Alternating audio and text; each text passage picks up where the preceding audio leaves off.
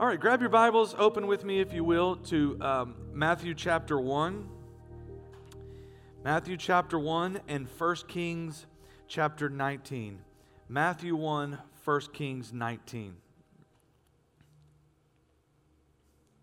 Last week we began a new series, and it starts right here in Matthew chapter 1, verse 23. If you'll just skip forward for me, the angel's coming down and he's talking to Joseph. And here's what he says He's, he says, You're going to have a child, and his name's going to be Jesus because he's going to save the world from their sins. Uh, please skip forward uh, to three verses for me, guys. He says, You're going to name his son uh, Jesus.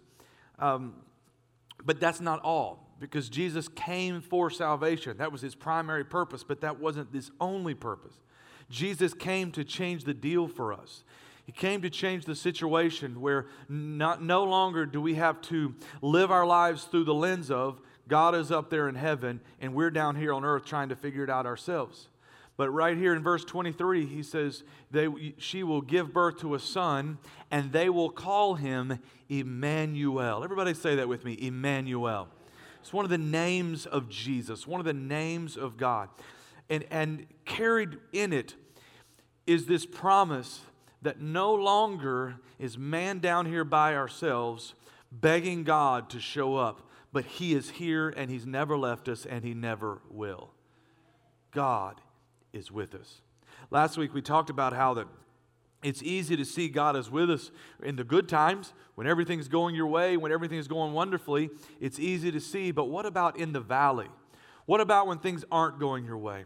What about in the valley of Baca or the valley of weeping, the valley of sorrow, when you're facing troubles? What do we do? The Bible promises that even in the valley, God is with us.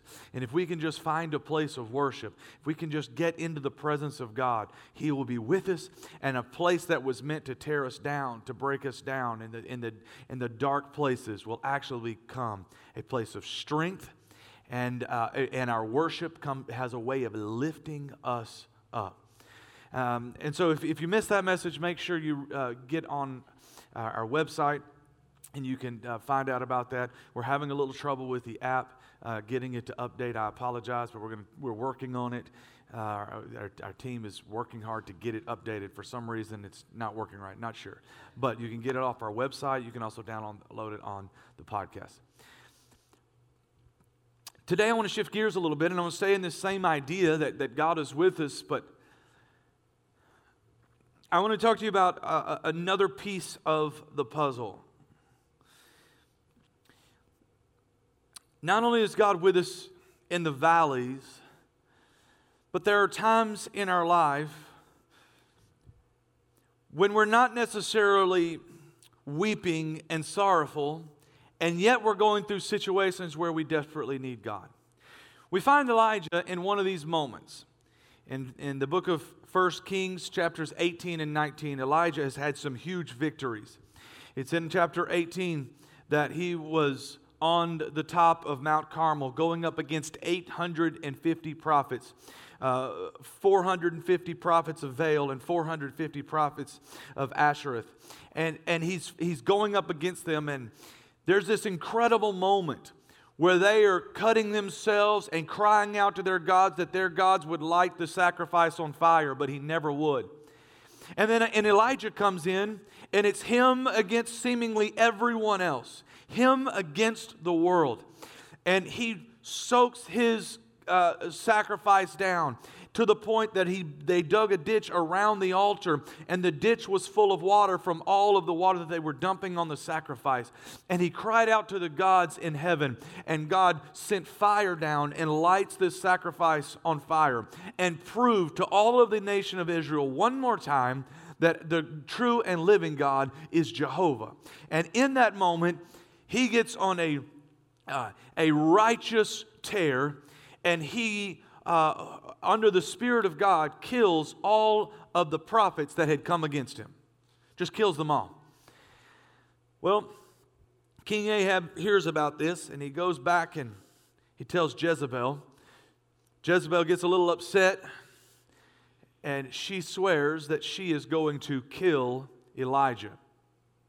Elijah takes off running and the Bible says, and we'll pick up in, in uh, chapter 19, uh, verse 3 through 5. Elijah was afraid and fled for his life. He went to Beersheba, a town in Judah, and he left his servant there. Now, watch this. Then he went alone into the wilderness, traveling all day. Everybody say wilderness. He sat down under a solitary broom tree and he prayed that he might die. Here, here's a guy who was just at the highest of the high. He was at the peak of his ministry. And all of a sudden now, he's out in the wilderness. He's all alone and he is praying that he might die. He says, I've had enough, Lord. I can't take anymore. Take my life, for I am no better than my ancestors who have already died. Then he lay down under the broom tree, but as he was sleeping, an angel touched him and told him, Get up and eat. I want to talk to you on this subject today. God is with us even in the wilderness. I don't happen to be in a valley in my life, but I may happen to be in a wilderness.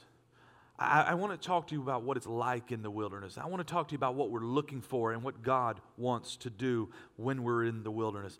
He, he heads out in the wilderness. He's, he's running. He's exhausted. He needs new direction. He'd seen miracle after miracle after miracle in his life. And then he finds himself on the top of the mountain, kills 850 prophets. God is shown to be the true and living God one more time. And yet, he's in a wilderness. I find this to be a pattern of God. He takes us to a mountaintop. And before we get into a place where we're living in the promise that He had for us, there tends to be a wilderness in between. So for Elijah, he's on the mountaintop seeing the victory at Mount Carmel. But he doesn't immediately go and start enjoying that. No, he goes through the wilderness before God takes him to a place and reminds him that there are 7,000 other people just like him, that there are people that have been holding the line and living for God despite it all. And there's hope. And he, and he anoints a new king and sets the course for a new future. But between that new promise and the mountaintop, there was a wilderness. I said it's a pattern to you. Let me give you this one. Jesus in Matthew chapter 3. He comes down, and John the Baptist is baptizing people in the Jordan River. One of the things that I look forward to doing when we go to the Jordan River is, is getting baptized in the place that Jesus was baptized. And for all of you that go with us, I, I would love to have the opportunity to baptize you where Jesus was baptized. And, uh, and my pastor, my father, is going to baptize me, and it's ice cold. And, uh, and, and it's muddy, and it's dirty, and it's going to be fantastic. And, and Jesus comes down, uh, down and, and, John the Baptist is baptizing. And then John says, You know, uh, you know I don't, I, who am I to baptize you, Jesus? And Jesus says, No, you have to baptize me for Scripture to be fulfilled. so they go down the river, and Jesus gets in, and John the Baptist baptizes Jesus. And when he comes up out of the water, in what must have been one of the most incredible moments, God speaks out of the heavens not just so that one person could hear, but everybody around heard. And he said, This is my beloved Son in whom I am well pleased. And the Holy Spirit comes down in the form of a dove and rests upon him. What a moment that must have been. Jesus goes from a high point. No one's trying to kill him right now. No, no one's threatening, making threats against him. But your Father in heaven is speaking out and approving of him. What a moment. But before he could begin his ministry, before he saw the sick healed and the dead raised to life, before he walked on water, before he went to the cross and rose from the grave, before any of that happened, between the moment where Jesus has his, is baptized and has his Father approve of him publicly, and between his ministry and all the miracles that we read about and the world changing things that happened on the cross, in the middle, the Bible says that the Holy Spirit led him into the wilderness. It was in the wilderness that he was tested. It was in the wilderness that he went through trials. It was in the wilderness that he went through difficult things, sometimes feeling all alone. But between his mountain and his ministry was a wilderness. Can I give you one more? The Israelites are in bondage in Egypt. They're in slavery, and uh, we talked about this a little bit last week. Uh, God sends plagues upon the people of, of Egypt until finally Pharaoh says, Get out, get out of the country. I don't want you here. And the Israelites are leaving Egypt. And, and as they're leaving Egypt, Pharaoh changes his mind. The Israelites get to the banks of the Red Sea. They can't go any further, and they look behind them, and Pharaoh and all of his chariots, his best, uh, his, his, the best, strongest warriors are bearing down on them, and Pharaoh is intent on killing them or taking them back into slavery. And here they are in need of God to show up. And you know the story. Uh, Moses lifted his rod, the Red Sea parted, the Israelites walked across on dry land. And as the chariots of Pharaoh came back through, the Red Sea crashed back in, swallowing them up. And the Bible says that the bodies of the soldiers and their horses were washing up on the shore of the Red Sea because they were all drowned. Here's this amazing victory. Here's this mountaintop experience where God did something that scientists have tried to understand for thousands of years, and yet the only way to understand it is to know that God did an incredible miracle. But before they could get to the promised land, before they could get back to Canaan, before they could get back to the land of Jacob and Abraham, before they could get back to the place that God had promised them, there was a wilderness in between. There seems to be this pattern, with God mountain, wilderness, promise. We often think when we get our big victory on the mountain that it's smooth sailing from here. But we might should take a moment and consider that God has a tendency to take you from the mountaintop to the wilderness before you get to the promise. I want to tell you three quick things about the wilderness that you need to know. Number one is this the wilderness is a, a, a place of wandering, testing, and preparation. The wilderness is a place of wandering, looking for where you're supposed to go. Maybe you're not sure. Maybe you're trying to hear from God. It, it's a place of testing. Remember when Jesus was in the wilderness? That's when the enemy came in and he tempted him and he tested him. He was testing things in Jesus. And Jesus needed them to be tested because if he couldn't pass in the wilderness, if he couldn't pass the temptations of Satan there, how would he ever pass the test of the cross? God had to know he was ready. Jesus had to know he was ready. It's a place of preparation because in the testing and in the wandering, it, forces us to rely upon God and prepares us for things that are coming. But in the wilderness, it's often lonely. I want you to know this. At the end of the day, here's what I want you to know if you were to put our entire sermon in a sentence, it would be this Knowing who is with you is better than knowing where you are going. If you're wandering and you're struggling and you're, and you're looking for answers and you're trying to decide, what do I do here? Do I quit my job and go back to school so I can make a better life for my family? But in the meantime, I have to take on debt and it's going to be more difficult. What do I do? I've been dating a guy for a long time, or I've been dating a girl for a long time. I'm not sure we either need to get married or we need to, we need to break up, and I'm not sure what to do. I've been renting for a long time and I really want to own, but I'm not sure if it's God's time and I'm not sure if I'm going to put myself in a bad situation. So, what do I do? Do I keep renting or do I buy? How do I follow God? What do I do? It's in those moments where we're questioning and we're wondering, and oftentimes we feel alone, that knowing who is with us is better than knowing where we are going. It's one of the things that made Abraham's walk so amazing when God said, Leave where you are, I'm going to take you to another place. Abraham didn't know where he was going. Abraham didn't know where the land of Canaan was, but he knew who was with him. And he said, I'm going because that's where God is leading me. Leading me. I encourage you today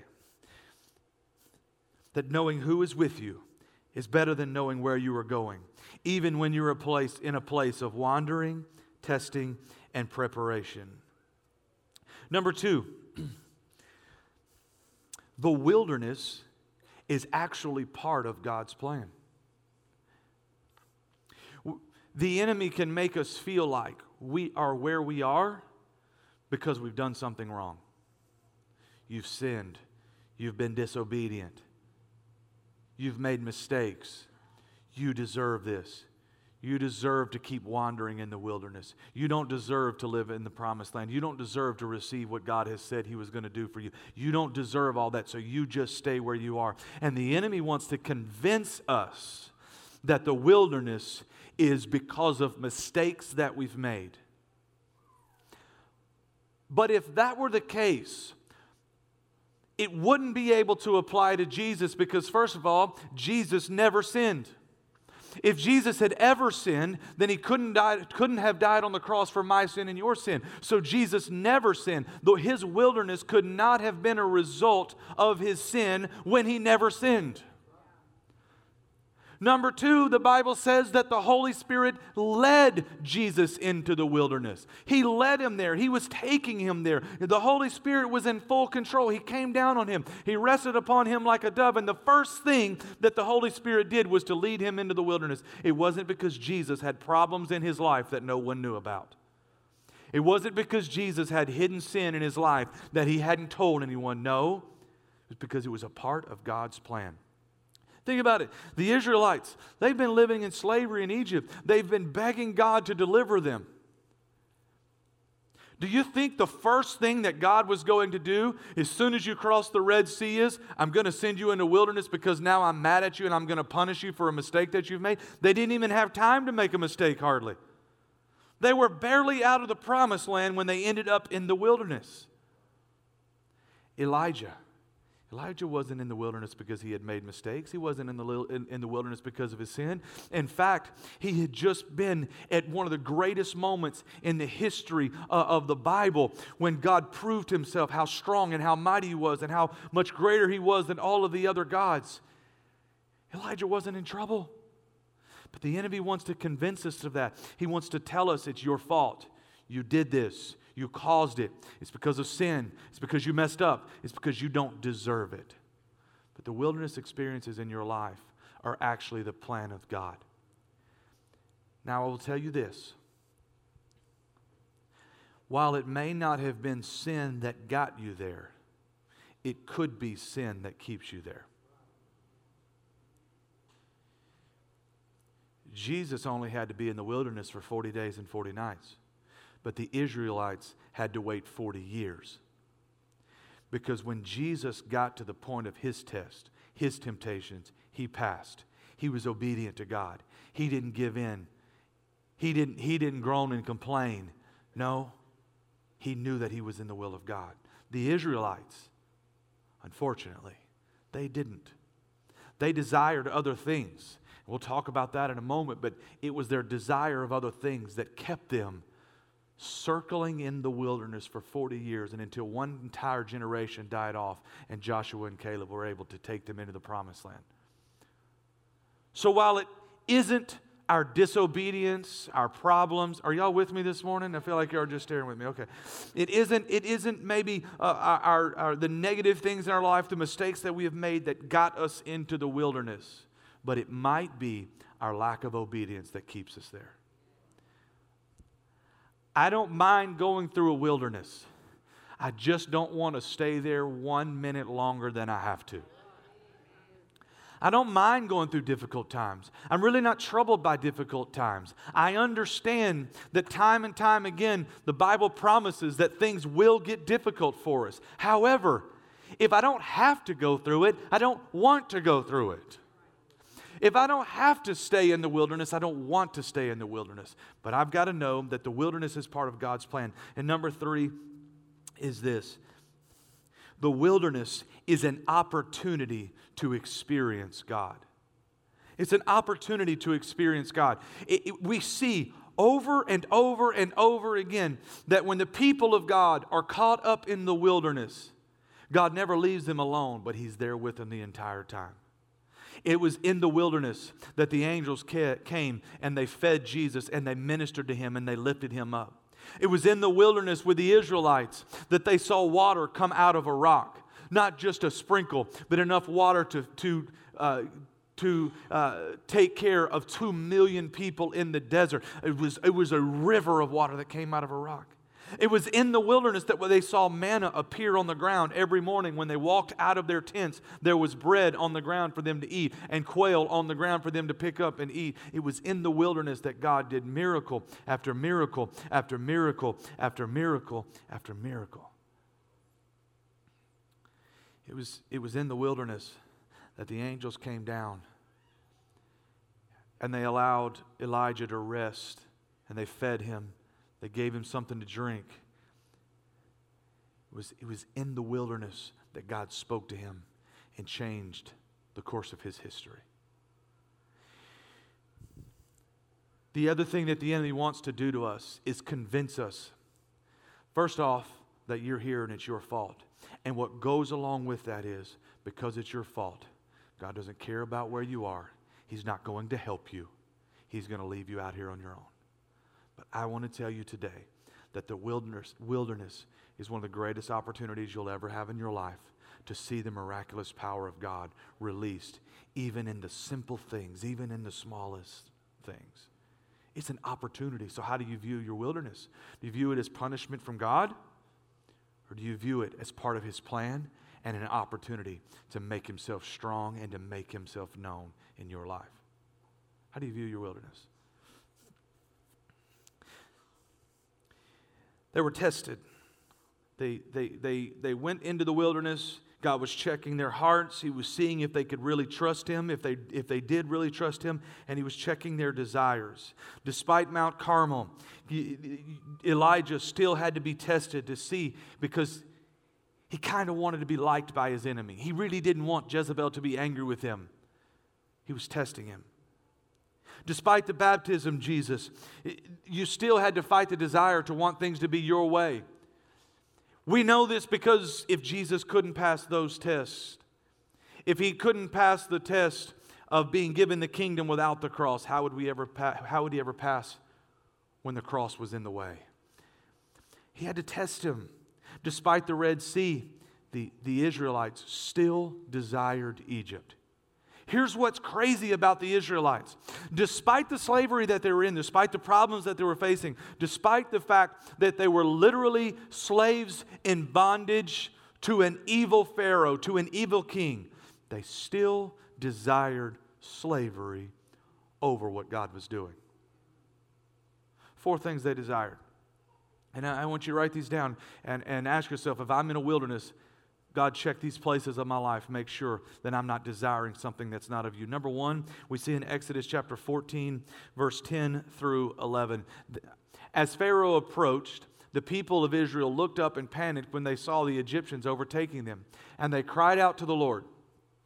And they said to Moses, Why did you bring us out here to die in the wilderness? Weren't there enough graves for us in Egypt? What have you done to us? Why did you make us leave Egypt? The first thing that they desired was they desired the safety of Egypt. When they were in Egypt, they were in slavery, but at least Pharaoh wasn't trying to kill them. But when they were out in the wilderness, when they were out on their own following God, suddenly now they lost their safety. They lost the, the, the, the things that had kept them safe. Even though they were walls that kept them in, there were also walls that kept them safe. The same king, the same Pharaoh that kept him, them under his thumb, also kept people away. They said, Listen, why'd you bring us out here to die? We were safe in, in Egypt. We knew what to expect, and we were safe.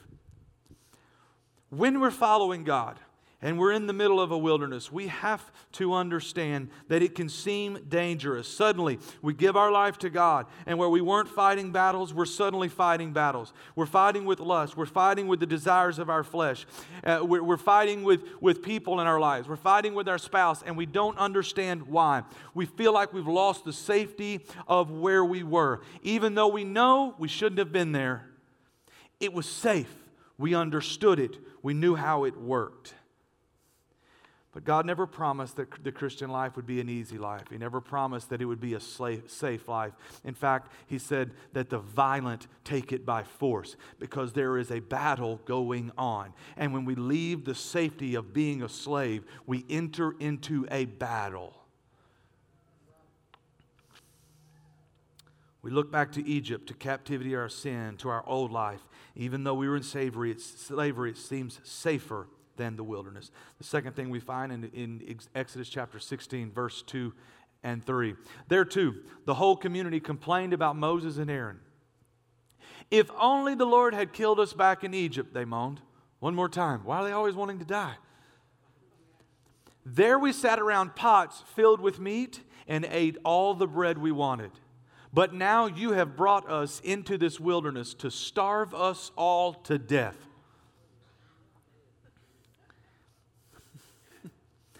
Moses, we're hungry. We're starving. We're, my kids are hungry. I'm hungry. You, and you literally brought us out here, Moses. You let us out here just to starve us to death.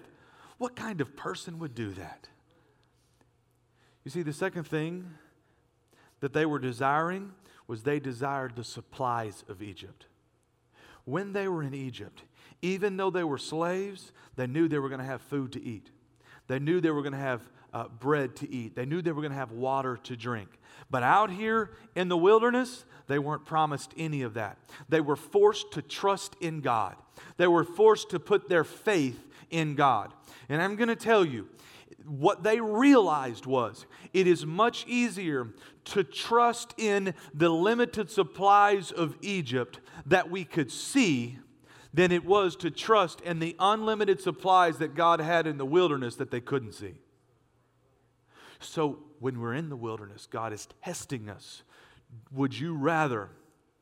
Would you rather have the supplies of this world? Would you rather have the supplies of walking by what you can see? Are you, will, are you willing to walk by faith believing in what you can't see, believing that God is going to come through for you. It's much harder to live by faith in wilderness, trusting that God is going to supply all of our needs, but He promises that He will. He promises that He'll supply all of our needs according to His riches in glory. Walking with God requires trust and faith.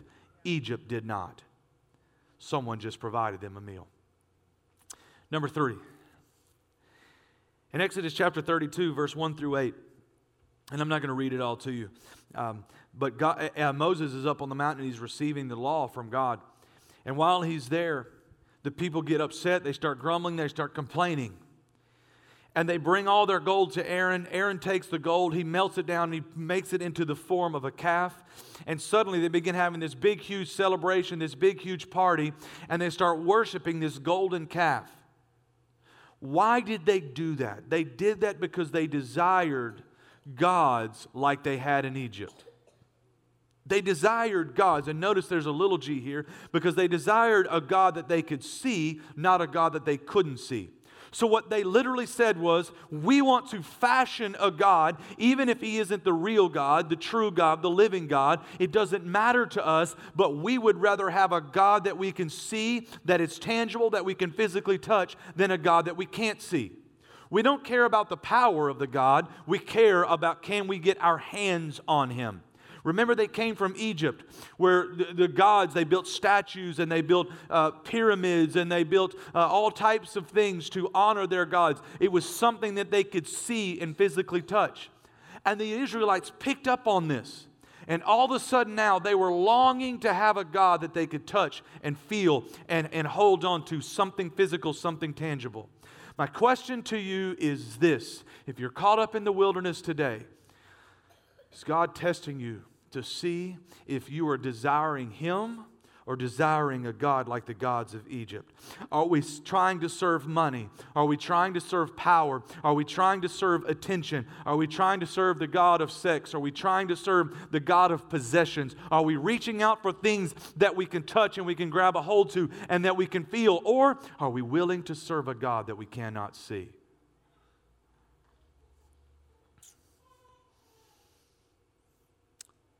It's easier to worship things we see and touch than things we don't. But that's what requires faith. it's the evidence of things not seen. Number four, I feel like I'm preaching a lot better than you're amening this morning, but that's okay. It might just be me. Um, number four, we find in Numbers 21, verse 4 and 5. Then they journeyed from Mount Hor by the way of the Red Sea. Everybody say the way. To go around the land of Edom, and the soul of the people became very discouraged on the way. Say, way. And the people spoke against God and Moses, and here we go one more time. Why have you brought us up out of Egypt to die in the wilderness? For there is no food and no water, and our soul loathes this worthless bread. Now, now understand something here. The, the worthless bread that they're speaking of is the manna that God was providing from heaven. They had complained that they were hungry. God provides manna from heaven every morning. They walk outside and there's manna laying on the ground. They pick it up and they eat it uh, enough for the day. And yet at this point, they are loathing it. The thing that was a miracle one day, now they're loathing it today. The thing that they were celebrating that God did for them one day, now they're hating it and wishing God had never done it for them. Isn't it amazing how yesterday's miracle can become a problem today? It's just a matter of a change of perspective, but that's okay because God was working things out in them. Notice here that he said, the ways of Egypt the ways of Egypt. They desired the ways. In Egypt, there was a way that things were done. Yes, they were in slavery, but if they knew if I did things this way, if I kept my head down and I did my job, they would provide food for me, they would provide shelter for me, and I could somewhat live my life how I wanted to, but within the context of slavery, so long as I did it the way they wanted me to do. You see, the world has a way. Your old life has a way, sin has a way. And if we live according to that way, there seems to be some measure of satisfaction in it, some measure of, well, this is okay, I can handle this. But when we step outside of that way and, we follow the way of Jesus, as a matter of fact, before they were called Christians, they were called people of the way, meaning Jesus is the way, the truth, and the life. If we follow Jesus' way, if we follow Him out into the wilderness, yes, we're going to be going way, places we don't know and doing things we don't understand. And sometimes God leads us onto the mountain, and sometimes He leads us into the valley of the shadow of death. But He's always leading us and guiding us. But that way is much more difficult. The way of Egypt, we understood. We knew what to do. We knew how to make it work for us. When you were in sin, you knew how to make your life work your way. You knew how to get what you wanted out of it. But the problem with the way of Egypt is it never truly satisfies your soul. And it does not lead to the life that Jesus promised. Only Jesus leads us in the right way.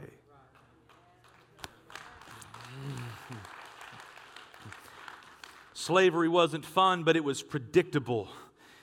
Whether you're being led by the still waters today or whether you are being led through the valley of the shadow of death, I want to encourage you follow Jesus. Why? Because knowing who is with you is better than knowing where you're going. Mary and Joseph, you're going to have a baby.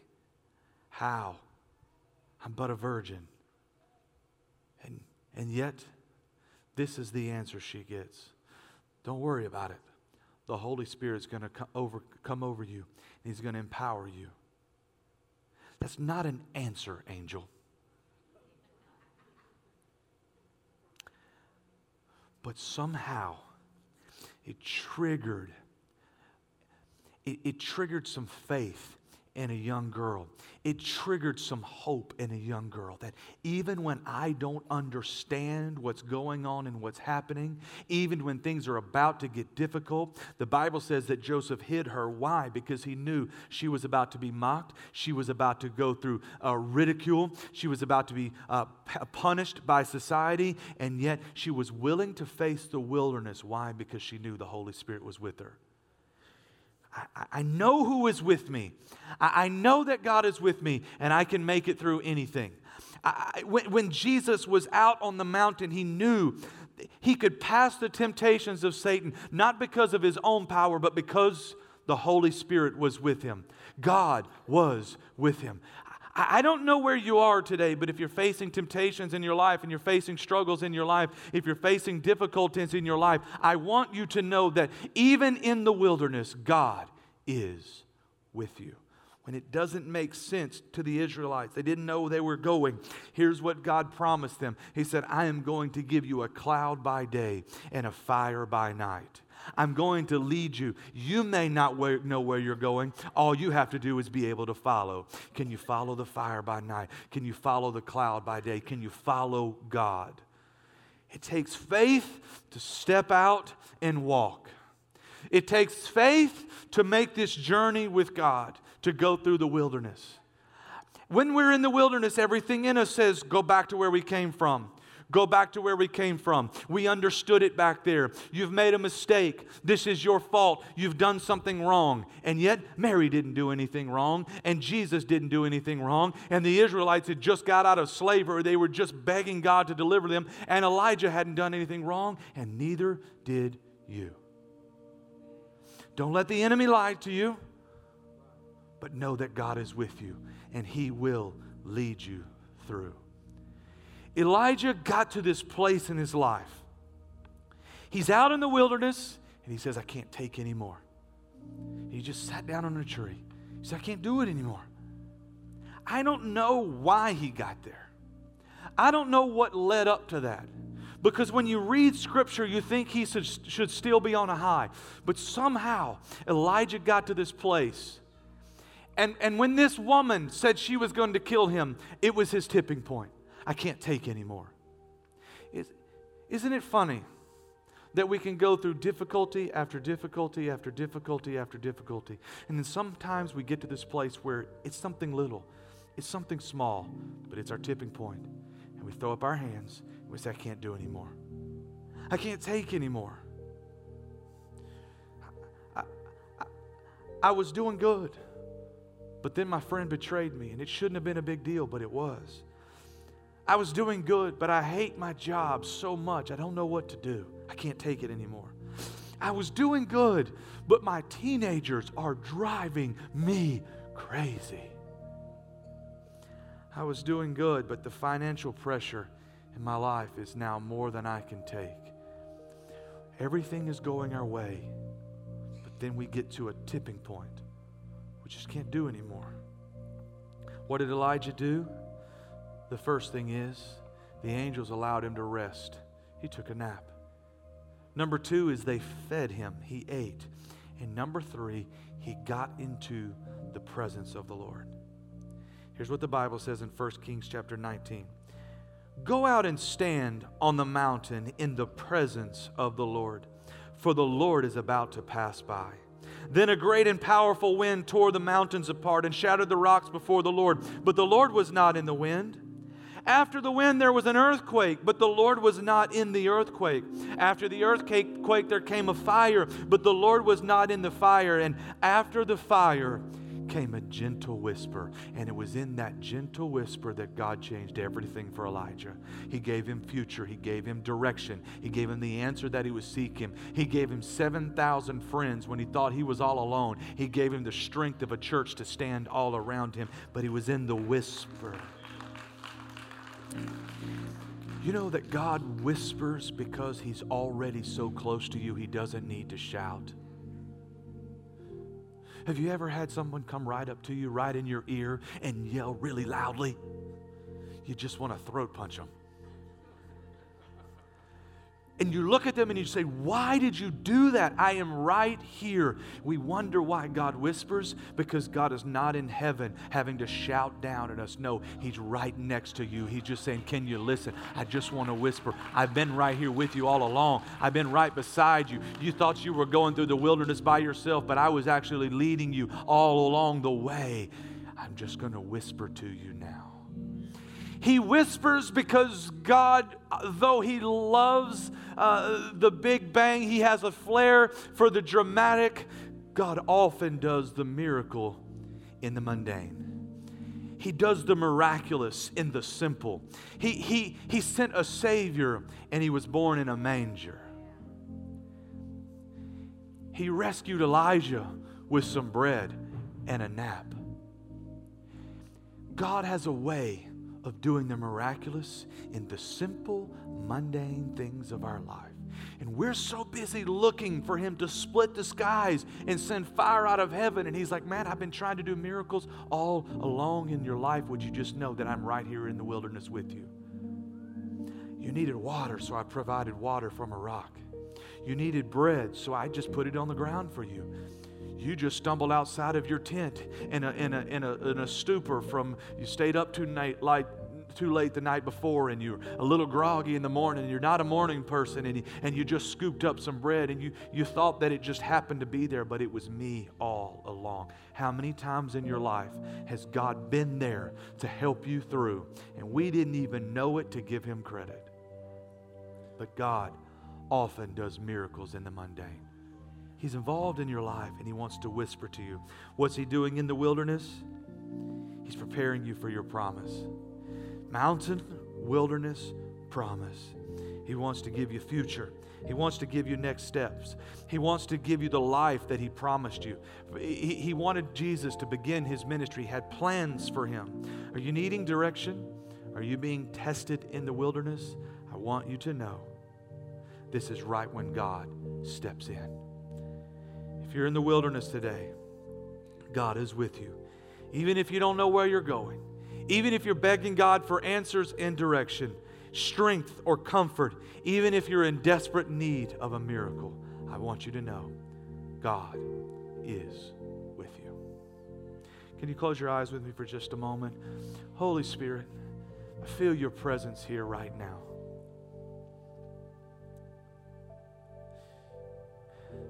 I know that there are people in this room that are in a wilderness and we've hit this tipping point, God, where we are just sitting down under the tree like Elijah saying, We can't take anymore. I made it through this and I made it through that and I did this and I got through that, but I can't take any more. I'm done. God, would you hear our prayers? Would you hear our cries? And would you show up today? May we feel you. May we know that you are with us. Lord, I pray that we would make it through every test, every temptation. Lord, because I know that even when we're in the wilderness, you are with us and you are preparing us for life and the promise that you've already spoken to us. You're going to do what you said you would do. You're going to you're going to answer the prayers you said you would answer. You're going to give us the hope you said you would give us. You're going to give us the life you promised for us. But Lord, we're following you. We're following in your way. Lord, I pray right now for those that are seeking answers, I pray that you would speak clearly, that we would be able to hear through the noise of our lives. Lord, we're not looking for a fire or an earthquake or a wind, but we're listening for a whisper, for we know that you are near. In Jesus' name we pray. Amen.